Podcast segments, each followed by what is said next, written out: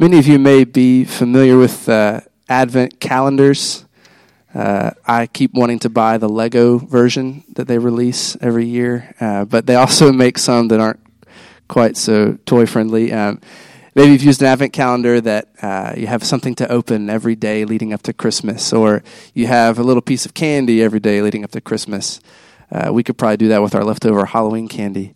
Uh, but at Grace Community Church, we celebrate Advent uh, with a wreath uh, instead of a calendar per se. The wreath, ser- the wreath serves as our calendar because each week we will light one of the candles as we lead closer to Christmas Eve. Uh, the wreath is full of symbolism, uh, reminding us of the fullness of uh, Advent, all that we can celebrate when we think of Christ being born. And so the first week of Advent is the week of hope. And for that long period in between uh, the finishing of the Old Testament and Jesus' birth, there was silence. There was a, uh, a tension in the people of God as they waited without seeing any evidence of their hope. And yet God called them to that and equipped them to that and still gave them plenty of opportunity through the Old Testament scriptures to have hope. And so now, as we uh, celebrate Christ's first advent, longing for his second one, it's been a long season of silence. It's been a long period of, at times, not seeing evidence of our hope. We hear of uh, so much daily violence in the Middle East, and we want Christ to come and to remedy all the things that are broken. So, uh, during this time of Advent, it's so much more meaningful for us to light the candle of hope and remember that we have a sure and certain hope because of Jesus. As we progress through the wreath and continue to light candles, the light increases because Christ is light. And ultimately, He is the candle that's in the center that we light on Christmas Eve. So, as you see this wreath on Sunday mornings, be encouraged, not only by the themes that each candle represents, but by the simple fact that light is increasing because Jesus has promised that the gates of hell will not prevail against the, the, the growth of, the progression of, the triumph of the church. So nothing can stand against those for whom God is with. So, uh, as we light this candle of hope, uh, would you pray briefly with me? God, we thank you for the picture of uh, this wreath, uh, these candles. I pray that we would keep in mind the certainty of our hope that is rooted and anchored in Jesus. And it's in His name we pray. Amen.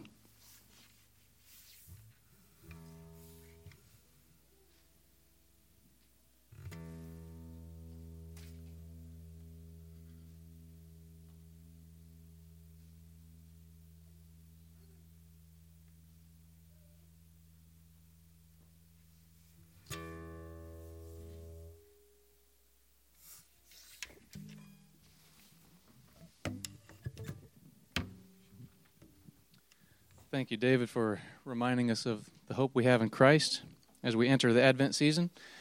Good morning and welcome. My name is Neil Manning. I'm one of the elders here at Grace, and it is my privilege to lead us this morning into the next phase of our praise and worship, which is corporate prayer. And I just want you to realize that every aspect of Sunday morning worship uh, service is designed to be uh, corporate worship and praise of, of God. And so, with that, I do want you and invite you to open up your bulletin and look inside. Please don't forget throughout the week any of the uh, concerns and praises that we can join with our brothers and sisters in the in the body. Uh, be especially aware this week of uh, Meredith Goodson. If you're on the city, you may have seen the, the email a few days ago that uh, she had been bitten by a dog. Uh, they're not with us this morning because uh, of taking care of her uh, after surgery. Uh, so be in prayer for her as well as those other families uh, the Calverts, uh, David Weatherington, Callie Moody, uh, Lisa Pelton, and I'm not aware of any new items that need to be added to the list, but I'm sure, especially as we go into the season of, of the holidays, we just got done with Thanksgiving, moving into Advent and Christmas. Uh, we would like to think of it as all cheery and joyful, but it, it's not always going to be that way. Not not for everyone, not every day. Uh, so be in prayer for one another, especially as we uh, gather in our smaller groups of home groups, uh, which is part of our prayer focus this morning, which is the, the ministry of teaching. We have teachers in our small groups. We have Brad, who we'll hear from in just a few minutes, who's up here almost every Sunday w- with the work that goes goes on through each and every week of preparing uh, a sermon that not only grasps the meaning of the text, but translates those eternal truths into uh, a sermon that is applicable for each of us today. We, we want to remember those who are in the back working with the children, with the youth, uh, all those who participate in teaching God's Word. Um, so we've, I've asked Diane and Brian to open us in a time of prayer, and then I will close this, remembering not only the ministry of those who teach, but also we're going to participate in that. Again, this is part of corporate worship is the receiving of the word that is taught. So throughout the week, be in prayer for one another and for those families that you see in the request section.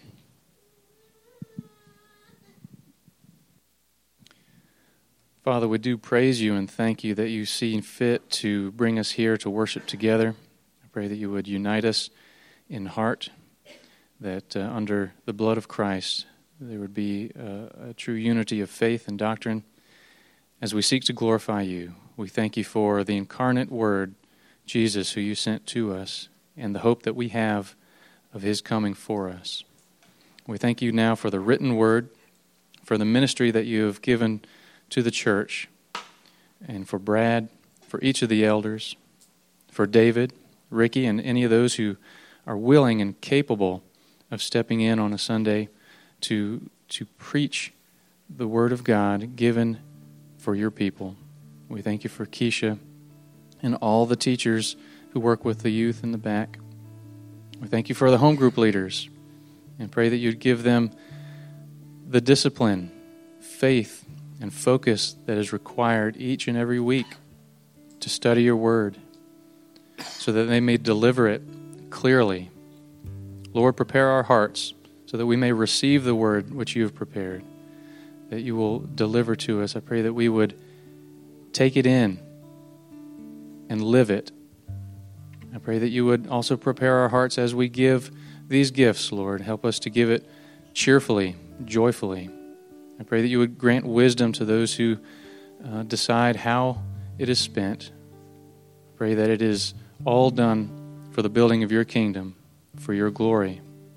We pray for little Meredith as she's recovering from surgery, for each of those that are listed on the bulletin, and for those that are not listed, Lord, you know the concerns of the heart, the needs of the body.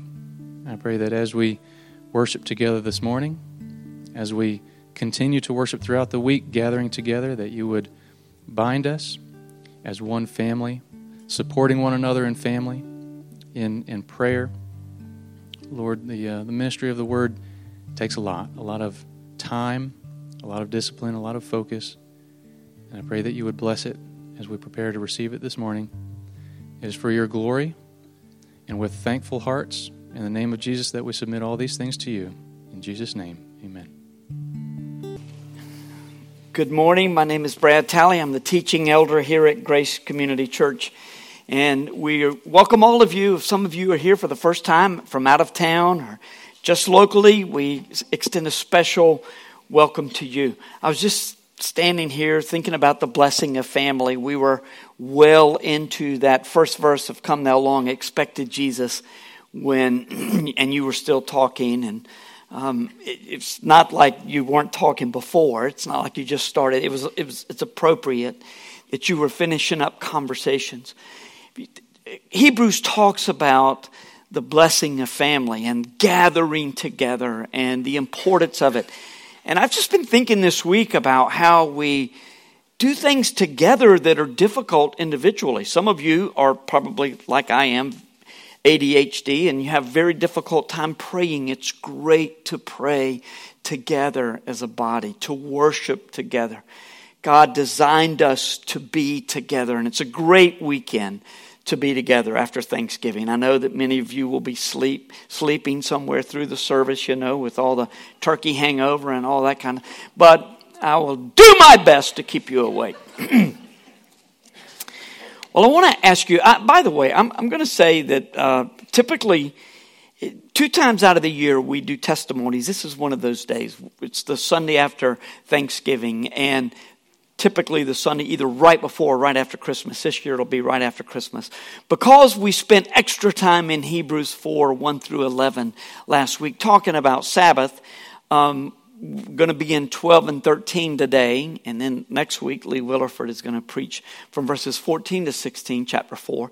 So it, we'll have a little less time for testimonies today, but we'll make it an extended time after Thanksgiving. But be prepared to just share the blessings that God has given to you, sort of a, a, a, a testimony or a service of, of praise and thanksgiving. I'm grateful for this holiday that we have that reminds especially believers to be thankful for all that God has done in uh, our lives. And so I want to ask you this morning when we're thinking about gratitude for the things that God has done for us, what is your most treasured possession? Can't be another person. Uh, I'm talking about uh, some sort of animate object that you can touch or feel. Uh, if you want to make points on the way home, you can say, honey or dear friend or whatever, children. I was thinking about a picture of you, you know, when I was a family picture. Maybe you'll, you'll get some points for that. M- maybe not. But pictures aside, what is your most treasured pers- uh, uh, possession? That question may be more difficult than you think. Think about if there's one thing that could be taken away from you. Think about what would happen if your automobile was taken from you and you could never again have access to an automobile to drive. What about your phone? No, my phone, not my phone, anything but my phone. okay, not your phone. What about a refrigerator? I mean, what if your refrigerator is taken out, you go home and the, and the van is there and they take it out, and you never again have access to a refrigerator? Computer, um, central heating and air. If, you, if just one thing could be removed from your life, or, or let's put it this way what if you could say, don't touch this one thing? Anything else you can have, but not this one thing. Did you even think about your Bible in that list? Probably because it's Sunday morning and we're a Bible believing church and you hear the word we've had focus, our prayer focus today was on the teaching ministry. So maybe you did, but really, truly, if you were going to have one thing taken away from you and you have no idea what it is, but you can have one exception. Would it be the Bible? Allison remembers people in India sharing Bibles and being grateful and taking great care for their Bibles. And what if we just went home and in our automobiles, our homes, our offices, on our phone, all of that, how many Bibles do we have? And yet possibly the most taken for granted possession that we own. We don't think about, I mean, you think about all those other things automobile. Uh, you're aware of how important an automobile is when your transmission's out, or you know, even if you got a flat tire, you know exactly how important this is. Or if the refrigerator's down, suppose it goes out, it's like, oh no, you're kidding me! And people all over the world live without refrigeration. But what about your Bible? I imagine if you're making a list of your most treasured possessions, a personal letter from someone you love would be near the top of your list. Uh, I'm sure that you've heard the Bible described as a love letter from God to us. Maybe, maybe it's a little bit better way to say it as God's letter to you coming from his heart of love. I, I, suppose it's the same thing. It's doubtful your fiance or your close friend ever wrote a letter to you that said something like, Now it has been reported to me that while I've been absent from you, your behavior has not been as it should be. And I partly believe it's true. Or, take heed lest you fall into a spirit of unbelief. It's doubtful you get those kinds of letters. I mean, you, you might, you know, uh, every once in a while. But who can fail to detect the love from the heart of God in His words to us, even difficult words? I mean, what if parents only said sweet and flowery and nice things to their children? Oh, wait a minute, that's what we do in our day. I forgot about that. It wouldn't be very loving if we never had words of correction, words of instruction that are sometimes difficult to hear. Today, Hebrews 4 12 and 13 are going to tell us how utterly exposed and helpless we are before God's searching eyes as we understand it through His Word. He knows everything about us. And these words may sound harsh on first pass, but when we get to the larger context, when Lee preaches from verses 14 to 16 next week, you're going to see not only the, the, the, the beautiful heart of God, but His great blessing to us in the word that he has given us. The text today is Hebrews 4, 12 through 13, but we're going to read through the end, of the end of the chapter just so you can see the larger context. And again, Lee, don't worry, I'm not stepping on your territory. I'll mention it two or three times here today, but you just need to see the greater context for what is being said today. So, Hebrews 4, verses 12 through 16, we'll read and then focus in on verses 12 and 13. Would you please stand as the scripture is read? Four. Have you noticed how many times, almost every week, it's for, therefore, it starts off that way. It's one long argument or one long uh, lesson that is being taught to us. For the Word of God is living and active, sharper than any two edged sword, piercing to the division of soul and of spirit, of joints and of marrow, and discerning the thoughts and intentions of the heart. And no creature is hidden from his sight, but all are naked and exposed to the eyes of him to whom we must give account. And then I'll pick up from here. Since then, we have a great high priest who has passed through the heavens, Jesus, the Son of God. Let us hold fast our confession, the same phrase that was used earlier uh, on the screen from Hebrews 10, our confession of hope. Let us hold fast our confession of hope. For we, verse 15, do not have a high priest who is unable to sympathize with our weaknesses, but one who in every respect has been tempted as we are, yet without sin. Let us then, with confidence, draw near to the throne of grace, that we may receive mercy and find grace to help in time of need. Father, those are incredibly encouraging words. And even the words before these last ones that remind us of how sinful we are when we are exposed, when we realize how sinful we are, when we are exposed for what we are by your word. Even in those words, there is great comfort and encouragement, knowing that you know us the way you do and still love us through Christ. We pray that our hearts would soar as we hear from you in your word on this day. In Jesus' name, amen. Thank you and be seated. In Psalm 19, speaking of God's word, David says, More to be desired are they than gold, even much fine gold, sweeter also than honey, and drippings of the honeycomb. Moreover, by them is your servant warned. In keeping them, there is great reward. You see this kind of expression about the word all over scripture. Your words are sweeter than honey. They are more precious to me than gold.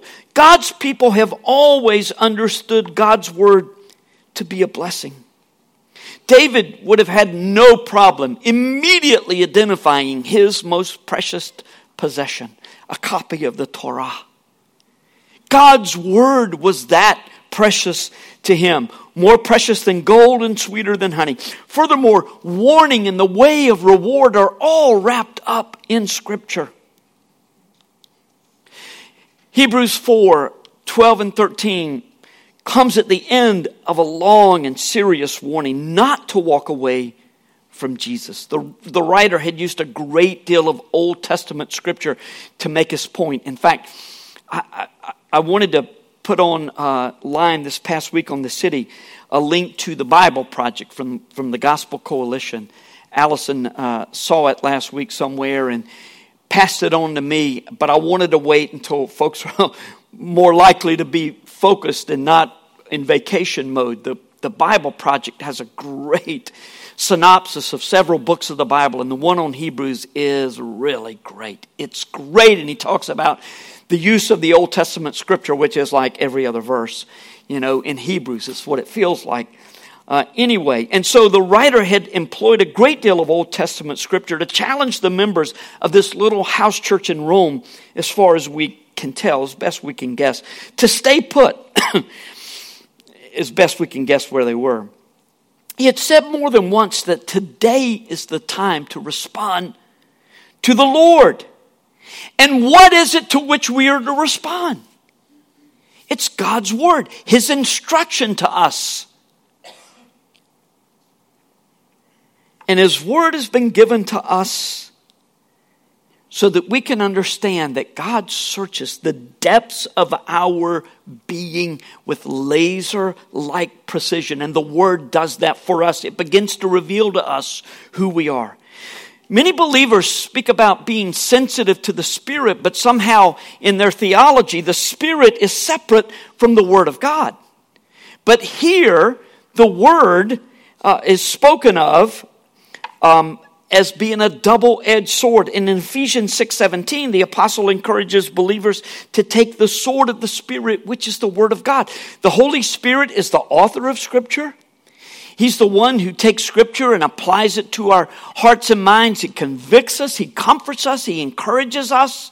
Jesus said, when I am gone, the Comforter will come to you. He will remind you all of the things that I have taught you. Everything about the Word is wrapped up with the Spirit. And in fact, they're almost inseparable. You could almost say Word and the Spirit are the same. Now, there, there is some difference, of course, but, but you cannot separate God's Word from His Spirit. If you're given too much change at the restaurant, you wouldn't need to pray and wait for the Holy Spirit to reveal to you what you need to do. You need to go buy your wife roses, right? No, of course not. Of course not. You go back and let someone know that they, you were given too much change. The word tells you not to steal. You don't need to ask the Holy Spirit to lead you in your decision whether or not should we tithe. Really, you don't even need to ask, should we tithe to the church? You might ask how much, but even there you've got to be careful, don't you? Because look, we can justify giving much less or we can, out of guilt, give much more. But the scripture leads us to, to have generous hearts and it gives us parameters, gives us guidelines for how we ought to give, what God's expectations for us. It should be our desire to know God's will so much through His Word and to know His heart through Scripture so well that we will often know exactly what He would want us to do in most situations. It's not to diminish the importance of prayer, but it's to encourage us to pray according to the Spirit about the right things and hear his word and just be in relationship with him. How many times you have a friend or a spouse or a parent where you say to one, you start to talk, and the other one says, I was thinking the same thing. I was thinking just the exact same thing. When your children are young and they don't know how to act, you tell them how to act, right? And you say, if they don't know how to act, you say, just watch me, do what I do. I saw one time, uh, I've, I've, used this before, but it's been a long time. This analogy, the Three Stooges, you know, was a show on the Three Stooges. And, and they were at some dinner, and this German diplomat didn't know what to do. They got all these knives and forks. And so they say, one of them said, I'm going to watch him. And he pointed to Curly. That was a bad decision, you know, because Curly's flipping peas and, and taking the butter and slapping other vegetables and eating. But imitation is a form of learning. You imitate someone and you learn. It's what you tell your, your kids. Watch me, follow me. But as they get older, they don't want to hear it, right? In fact, you shouldn't be saying it. You need to let that child become an adult on his or her own and figure it out. But hopefully, the training has been such that they now know how they should act in certain circumstances and situations. And that's what the Word does for us. The more we know of the Word, the more we know of God. And our relationship is not like, oh, I'm going down the road and oh, let's stop. Now, Heavenly Father, we pray to Thee. It's a relationship that is easy, that is natural, that is ongoing. In our passage today, there's a paradox, as there is so often in the book of Hebrews. Let us strive to enter the rest, he said in verse 11, I think it was. And now in verse 12, he talks about the Word of God being living and active. And yet in verse 13, no creature is hidden from his sight, but all are naked and exposed to the eyes of him to whom we must give account. It's almost like you know, it's living and active. The sword is living and active. And when you see it, you're a dead man. You know, when you are on the business end of this sword, you're a dead man. Not so. But there's this paradox, just like Jesus said, the one who saves his life will lose it, but the one who loses his life for my sake and the Gospels, the same will save it. So here's this paradox living and active, and yet exposed. The Greek word that is used here for exposed was used of a wrestler who had been rendered helpless by a clever move of his opponent, who has grabbed him by the neck and rendered him helpless, thrown him to the ground. It's, and so it's like there's nothing I can do about it. And a better translation might be uh, that all are exposed and helpless before the eyes of Him to whom we must give account. C.S. Lewis talks about this uh, dichotomy this way. In the end, that face, which is the delight or the terror of the universe, must be turned upon each of us. Each of us is going to be face to face with God. Either conferring glory inexpressible or inflicting shame that can never be cured or disguised.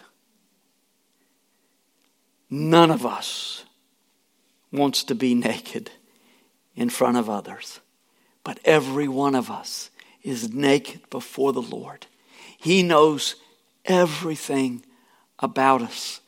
And glory, we will be restored. David was talking about restoration this morning and the Advent. We're hoping for this to be restored as it once was. When is the only time Scripture speaks of people being naked and unashamed? It was in the garden before sin. We will be restored to that state. I'm not saying we'll be naked. I'm just saying we will not be ashamed of anything because Jesus has taken our shame upon himself. Which is why, likely, very likely, most think he was crucified absolutely naked. That's who we are before the Lord. And yet, the Word of God is living and active.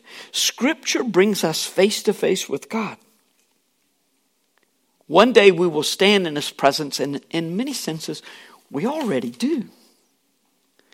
This word, this book brings us face to face with God. It's good that God's word exposes our sin and our helpless state while we're still able to cry out for mercy and grace.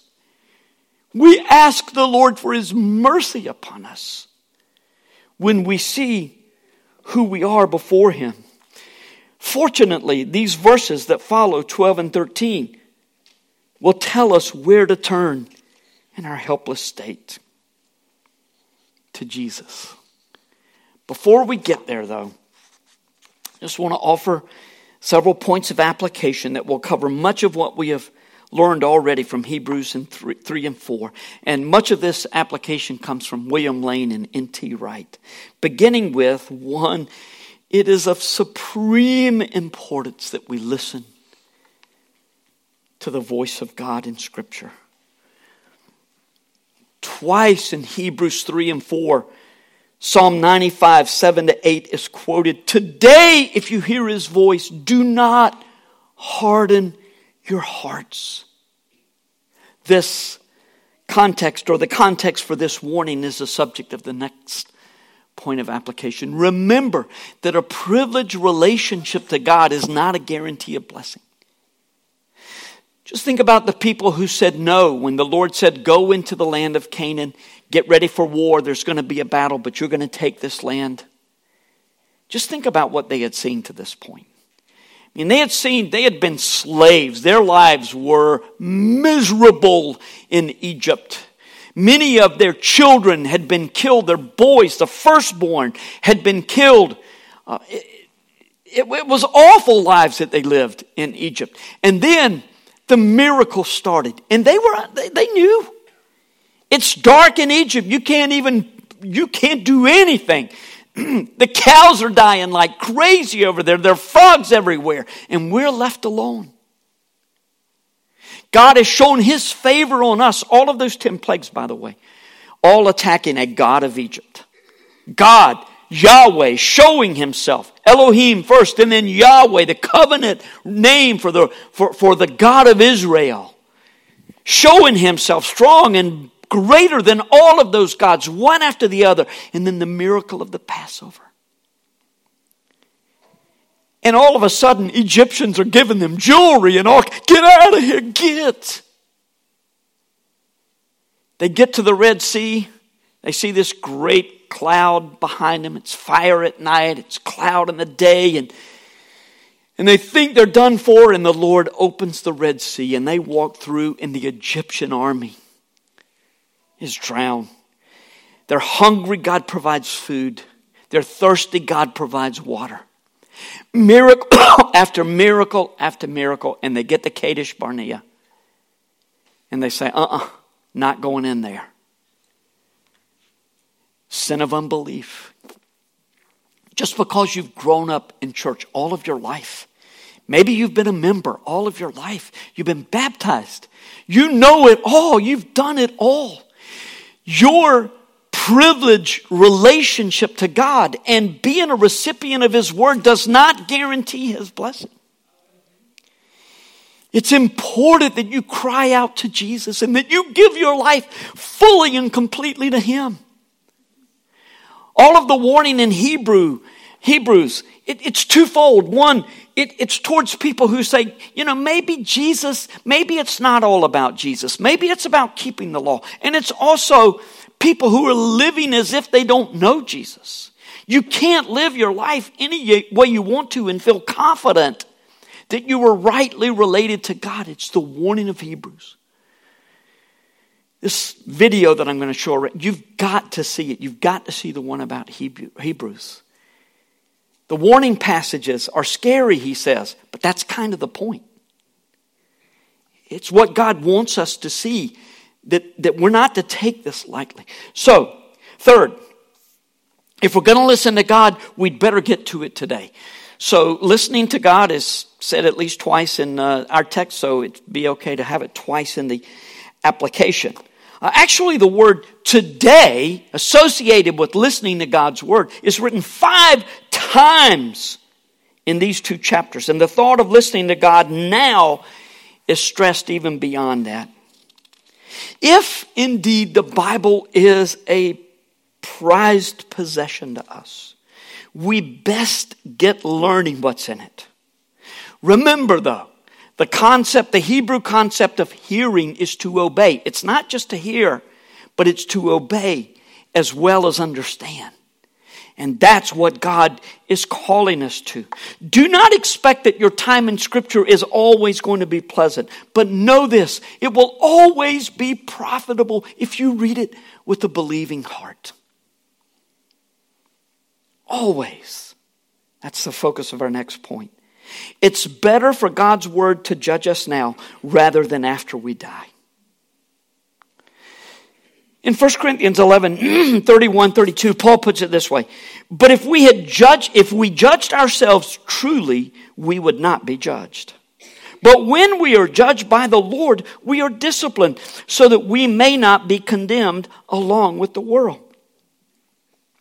If you were to eat a cheeseburger for lunch one day, and, and the meal ended, shocking as it may seem, with mustard all over your face, would you want to know about it or not? Yeah, you'd want to know about it, wouldn't you? Uh, you wouldn't want. How many times, you know, have you had your friend or your your your parent or your spouse or your child say, "Why didn't you tell me I had stuff in my teeth?" You know, why didn't you tell me? Well, it just the, it was the timing was never right to do that exactly. You know, well the timing. Look, James 1 23 to 25 says that the word is like a mirror. It exposes, it shows us who we are. And we're supposed to do something about it. James is like, really? You're going to go to the word and God is going to reveal yourself to you and you're not going to do anything about it? You're going to walk around all day with mustard on your face? That's what you'd prefer to do? When we see ourselves as we truly are, then we can do something about it.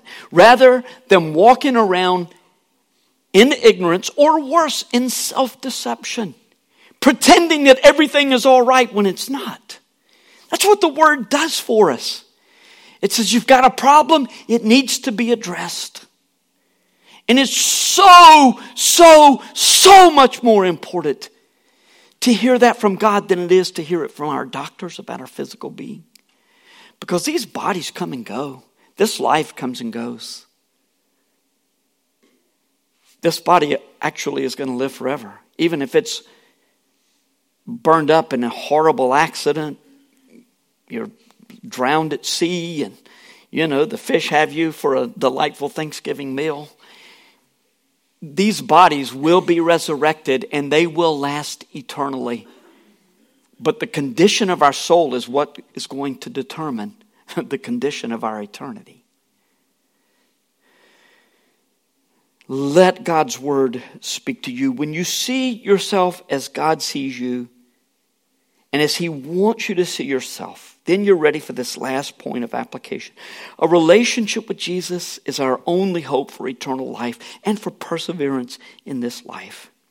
That's what Scripture tells us over and over. Every time Hebrews gives a stern warning, there's this beautiful word of encouragement that follows. And I promise you that next week's word from Hebrews will be of great encouragement to you. Here it is in a nutshell.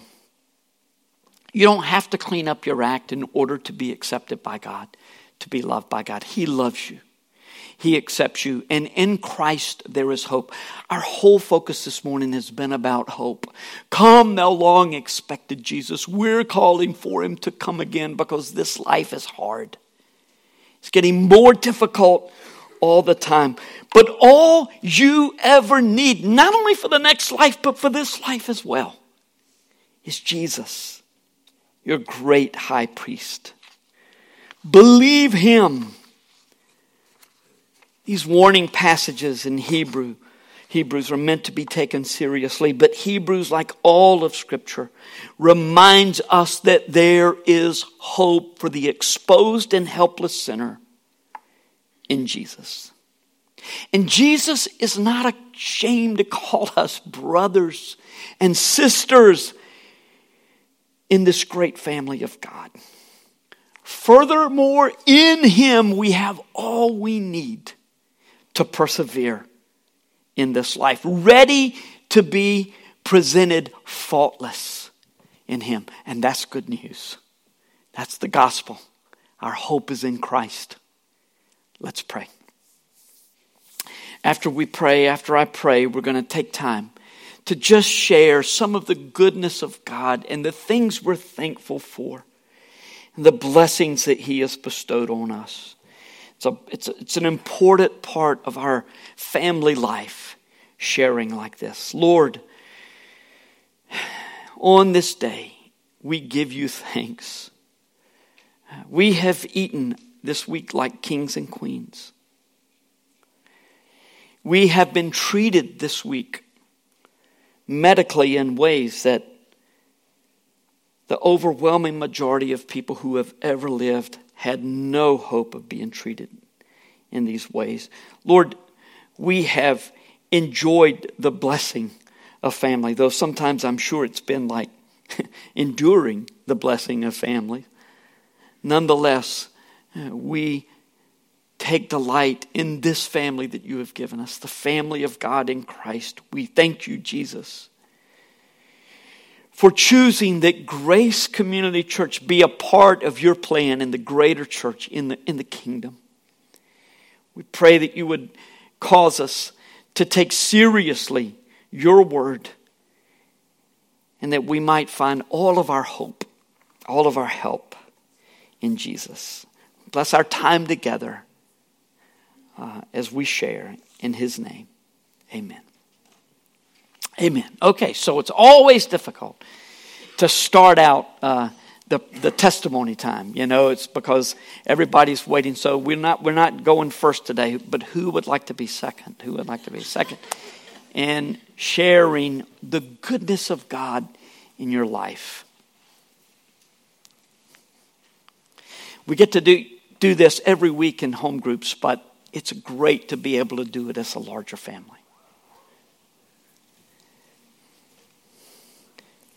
That is, if we do it. It, it, it will be great if we do this.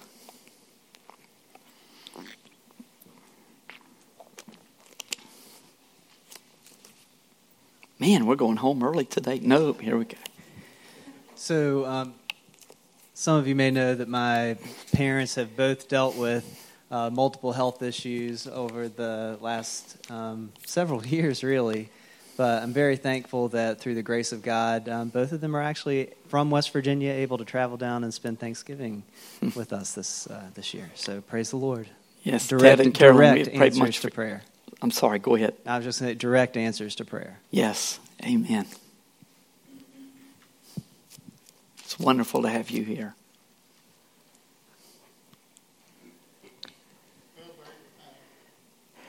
Have to get the paper because Carol wasn't feeling good one day.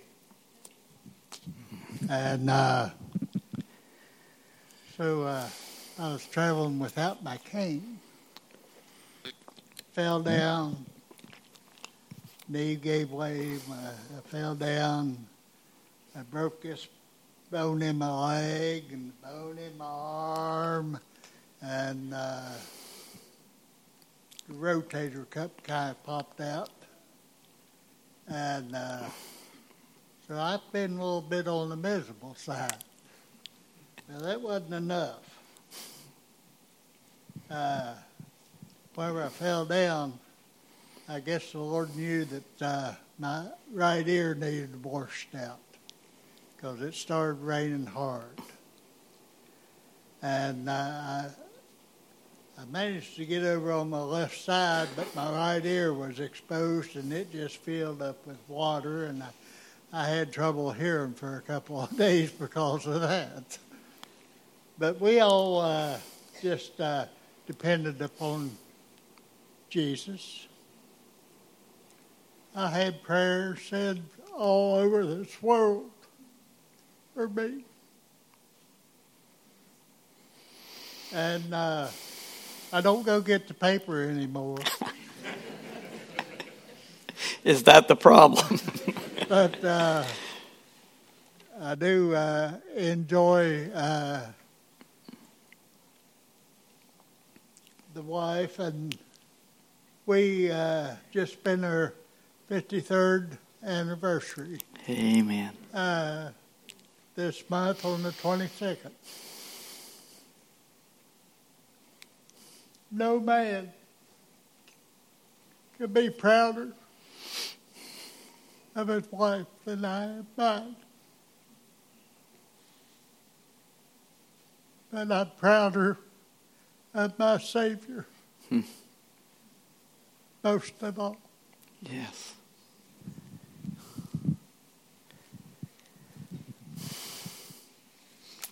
Thank you, Ted. Praying Uh, for with, you. with assuming salvation as, as a given, uh, we're all obviously uh, thankful for that.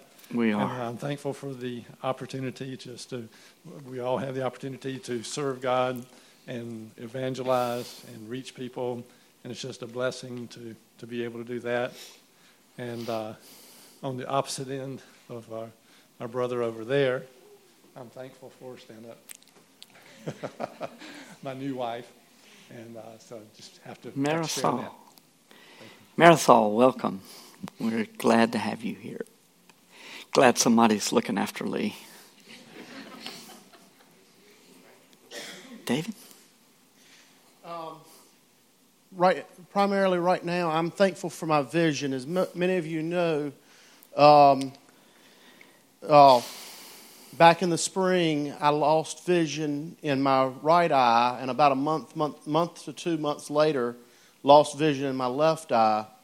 And while it's not not completely back to where it is and it's still it's still improving i can functionally see. I can read the words off of the screen and all that which you know i I couldn't read anything, you know, in the summer, and uh, one of one of those eyes surgery was was part of the help, but in my right eye, the left eye is God alone.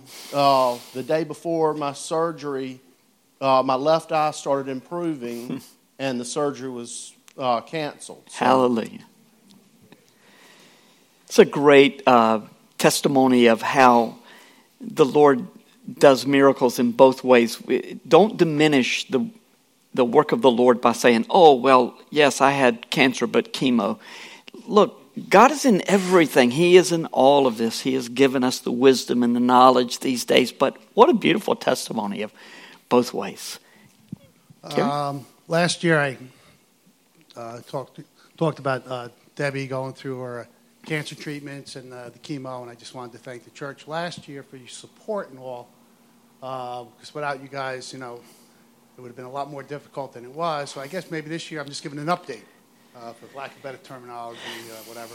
Um, but chemo's done last year. This year she had a couple surgical procedures. Um, all went well. We believe we're we see the light at the end of the tunnel. We believe all our surgical procedures are done and that. And uh, again, through a lot of prayer through the church here, I just want to thank the church and everybody in the body.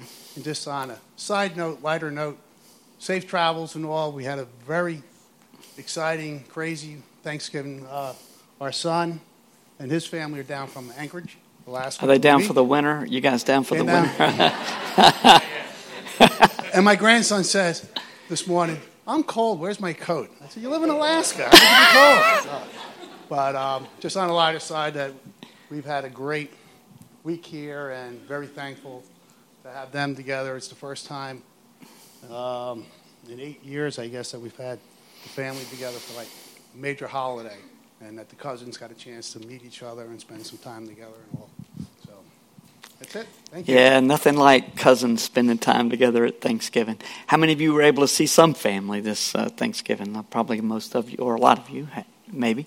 Uh, actually, Allison and I went down to Rome, Georgia, and saw Linda's parents, and they send their greetings. Marvin uh, Fail has had a stroke, and it's uh, difficult for them, but they're doing well. It was great to see all of them. Someone else like to share, okay? I think most of you know that um, this past September, a year ago, Mark had surgery for Crohn's. Oh, and yeah. as one of the doctors had said at the time, he was fixing to die. But God stepped in, and he's been healed for all this time, and no relapses. So we're thankful for that. And if you're ever at Applebee's, tell Mark you're from Grace Community Church. He gives you a 50% discount on all.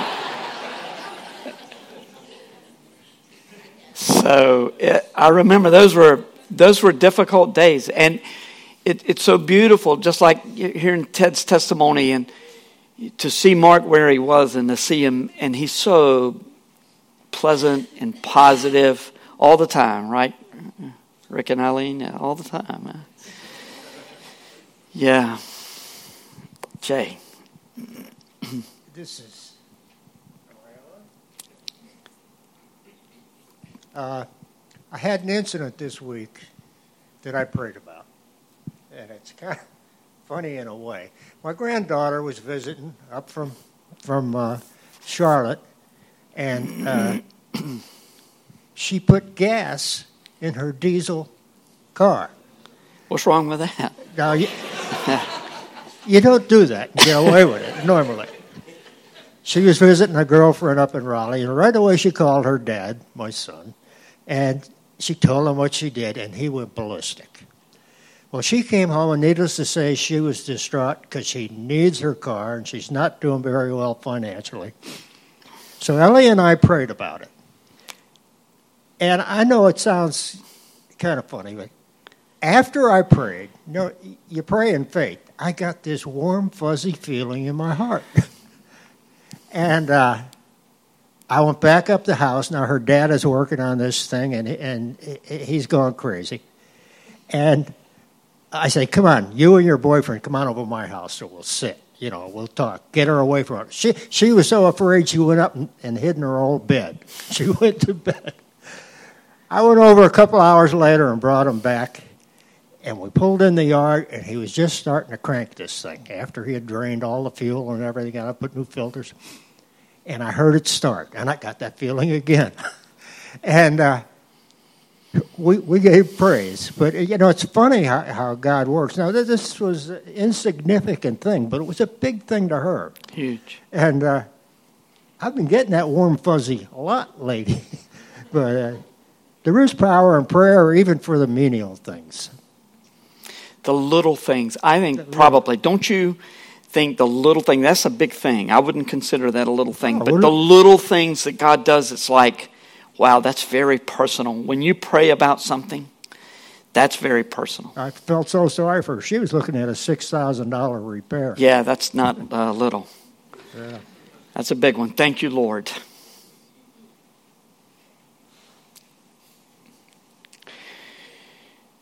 one of our Sunbelt uh, championship game uh, volleyball players. Um, yeah, hi, I'm Jenny. Um, failing you here, I just want to thank the church for being my um, family. I'm a long way from home, sorry, um, from many homes that I've had, and uh, especially the home group. You guys make me feel like I'm part of the family here, um, and the support that you've given me this semester without it, I would not have survived at all. So I just want to say thank you to all of you. Um, it's God's blessing, uh, definitely. So. See, you only thought we had one Aussie in the in the in the family, but we have two, at least.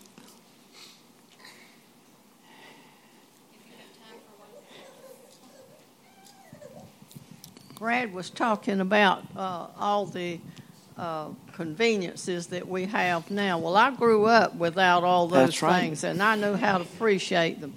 Mm-hmm. But most of all, I appreciate my Lord. Yeah. And I am thinking more now of going to heaven than I ever have. and praise the Lord. He's been so good to me. And I lost my husband almost five years ago, and I'm looking forward to all my friends and my family that's already there. And I just thank Him over and over. And I want you all to know that I pray for my church family practically every morning. And also, Brad, I just pray for you and love you so much, you and Allison. Thank you. Thank you, Kathleen. I, have heard so many stories about as people die, they see family members. I heard Charles Spurgeon, you know, saw family members. And I, I've often think about that. What what is up with that? I mean, you know, we talk about wanting to see Jesus, and He is the first one we want to see and expect to see. But many times, I think the Lord just in His love and mercy, don't be so spiritual that you forget about what God does for us with each other and how he has designed that we have joy in this life and joy in relationships. And I wonder if when we get to heaven, Albert will be playing Silent Night on his harmonica, you know.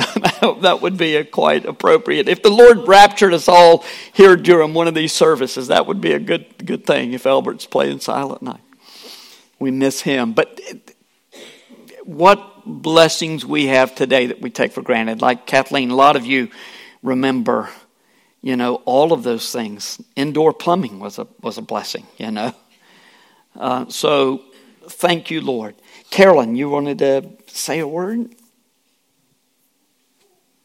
I would be so convicted if I didn't stand up and say that I can personally testify that God answers specific prayers. Can you hear me? Uh, I, I, was diagnosed with uh, thyroid cancer uh, a couple of months ago. I go in my doctor's office and he says, I really hate to tell you, but you do have cancer. Well, the I was scheduled to have my biopsy a following Tuesday after a Sunday, and we met, our small group met on Sunday night, and they gathered around me and specifically prayed that there would be no cancer whenever the time came. God specifically answered that prayer. Whenever the surgery was done, the surgeon said, "I don't think there's any cancer there," and and the uh, reports came back and showed no evidence of cancer. That is a specific answer to prayer. And I'm just so thankful. I serve a God that that takes that we can take nothing for granted. He's in charge of every move we make and, and I never want to forget how loving and gracious he is to me. Amen. That is very specific. We talk about the gospel creation, fall, redemption, restoration. God created the world in a perfect state, human beings in a perfect state. We fell, that messed up everything. Everything. We're redeemed in Christ, and one day everything will be restored. Um, the fallenness of this world speaks to everything in our lives. Redemption speaks to believers. And sometimes God gives us a picture of restoration, what it's going to be like, like He did in this case. If your case is different, doesn't mean anything about your faith, anything about your love or lack of love. But when we hear a story like this, instead of saying, Wow, I wish that could have happened. Say, Thank you, Lord. You're giving us this beautiful picture of what it's going to be. You have, you're going to restore your creation for all those who know you to the place it was intended. And that's going to be a wonderful place for all of us. Jesus will be the focus of our worship. Over and over, we'll fall down and worship Him, but I imagine life will be as it is today, only perfect as well. That there'll be interactions between us, there'll be things that we accomplish, things that we enjoy. The music we heard this morning, so beautiful, so beautiful. We're going to hear it in unbelievable melodies and It'll all be perfect at that time. Anyone else? There will be cries from the back from the adults as well as the babies if we go too much longer, but let's hear a few more. Yeah, doctors told my wife we wouldn't be able to have a baby. And uh, God opens the womb, God sometimes closes the womb, but it's all for God's glory. Amen. And Dave and Lauren have a sweet little baby girl, Abigail, who was born six months pre, uh, six weeks premature, not six months. Uh, and everything good on that front? Everything's great. Praise the Lord. Tammy, also connected with volleyball. Yes. Um, I guess when I first say thankful for Campbell, and the reason why is because Jared and I graduated from Campbell in 04 and uh, was friends with David uh, while we were there. And four months ago, we moved from Charlotte for um, a job opportunity for Jared at Campbell with our five month, our five year old and our three month old. Um, left a job that I really enjoyed, um, but knew it was just a good opportunity, not sure how everything was happening. We found a house to rent. Um, found within a matter of weeks. Um, I was able to get a job uh, at Campbell as well that I like, and I was able to see as a former volleyball alum Jenny play in the championship game a few weeks ago. That was um, that she wouldn't know this, but the time uh, I had as a volleyball player at Campbell was kind of rough at times. So to see something like that happened, that would ne- has never happened in a long time. Um, but to be able to find a church, and from that connection with David as a friend, that was why we started coming here. Um, and we didn't have to go anywhere else. Um, and that didn't happen in the three years we were in Charlotte to find a place that we could call home right away with people um, that welcomed us and and to have people close by that we can trust our kids with. If you don't have family, that's huge, such a huge deal. I'm so sorry, Jenny, you started this. Um, it's so, your fault, Jenny. um, so just thank you so much because um, it's so important, and we realize the older we get how important it is to to find a church and find a church quickly, but more importantly find a church that you need to get involved with. So um, thank you, God. And, and, he's done this several times. We've made several times, and he's always done this um, where we've both gotten jobs and we've been taken care of. And I don't know why he does it, but he does. So. You know, for every single one of you that says something like that about the church, you are as big a blessing to the rest of us as we are to you. And we're so grateful, Jared and Tammy, that the Lord brought you here. And if it hadn't been for officials cheating, Campbell would have won the championship. It's always the officials' fault when we lose, right? Uh, Jenny's saying, oh, no, that's not." well, one more, and then we will. If there's one more, you're just dying to say something, and I would love it if you are. I hope somebody is, but if not, we'll we'll close and just thank the Lord for the good time we've had.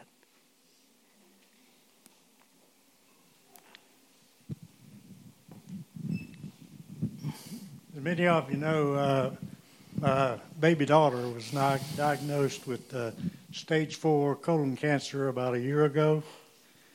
Uh, she was on they were on a four day seminar in mountains in California, and uh, she was in pain the whole time. They got back and they and went to the doctor, and it was uh, she went to the Mayo Clinic, and uh, they uh, did the surgery. They did took about a foot of her colon out. And the uh, oncologist there told her that if you follow the plan we have, you can live for many, many, many years. And uh, but she wasn't able to get further treatment at the uh, clinic, so uh, the, she got uh, the oncologist at uh, home, which was nearby, and she gave her about 16 months at the most to live. Uh, so she decided to follow the uh, Mayo Clinic's plan, and she talked to the uh, oncologist, and they followed the plan. They took out about a foot of her colon and said, You won't have to worry about your colon anymore. She went, uh, then they said it had metastasized to her liver. She had two tumors on her liver. Uh, fortunately, both tumors were in the right lobe of her liver, so they took out the right lobe of her liver. And in seven months, she was cancer free. And she had a uh, colonoscopy this month, and she don't have to have another colonoscopy for three years. Oh, wow. So praise the Lord. I'm thankful for God that answers prayer and that uh, He watches, uh, takes us every step. He, he knows every step that we take. Amen. I want to tie this all back into Hebrews and then we'll, we'll close. Oh, well, actually, we'll have our benevolence offering. Actually, the worship team, if you would be coming. And, um, you know, uh, we, medical conditions are, are a big thing for us. Really, in some ways, it's, it's, it's not any different than the, than the people in, in, in the little church in Rome were. They were worried about persecution. Uh, they were worried about what's going to happen if I continue to stand on Jesus. Uh, if you knew you were going to die in a year as a martyr or a year from cancer, which would you choose? I mean, you know, dead is dead, right? And, and the point the writer was saying is look, there's way more at stake here than just your well being, just your comfort. Jesus is at stake. And so, even though stretch maybe to say, okay, when you've got cancer, when you've got a medical condition, but it's not a stretch to say this. It's just as important for you to keep the faith and to stay strong in your trust of Jesus as it is if you um, are being persecuted, which we may face in our day, may very well face in our time. So in, in Hebrews 11, it gets to the place where it, says some of these were delivered miraculously, some were sawn in two, most likely Isaiah uh, put in a hollow log, sawn into, um, and thrown to lions. God delivers whom He will, but He's just as good when He doesn't deliver as when He does. If we truly believe all of this, we would say, like Paul, far better for me to depart from this life and to be with the Lord than to stay. But if He leads me to stay, if He allows me to stay, I know it's for your benefit and for the sake of the gospel. So our hearts go up in praise even as we say, Come quickly, Lord Jesus. All of the troubles that come to us, one of the reasons is to make us homesick for Him. So, on the last Sunday of the month, we take a benevolence offering where we are able to impart God's grace to those in our body and those outside of our body who are in need, uh, to show His love. So uh, I'm going to pray, and the ushers will come. We'll take that, and then um, the worship team will lead us, as Neil so aptly said today, in just another part of our worship on this day. Father, we're thankful for Jesus. I pray as it has been impressed on me so much these last few weeks the need for a, a thankful, a grateful heart Give that to us, Lord. Even as we cry out in agony, may we do so with grateful hearts, grateful for Jesus, grateful for your love. And Lord, as we take this offering, we pray your blessings on uh, the monies that we give. Uh, may we give with generous hearts, joyful hearts. And then, Lord, uh, as these funds are needed, may they be blessed spiritually, and may the gospel go forth from this place. In Jesus' name, amen. From Colossians 3 16 through 17. Let the word of Christ dwell in you richly, teaching you and admonishing you in one another in all wisdom, singing psalms and hymns and spiritual songs with thankfulness in your hearts to God. And whatever you do in word or deed, do everything in the name of the Lord Jesus giving thanks to God the Father through him. Go in peace.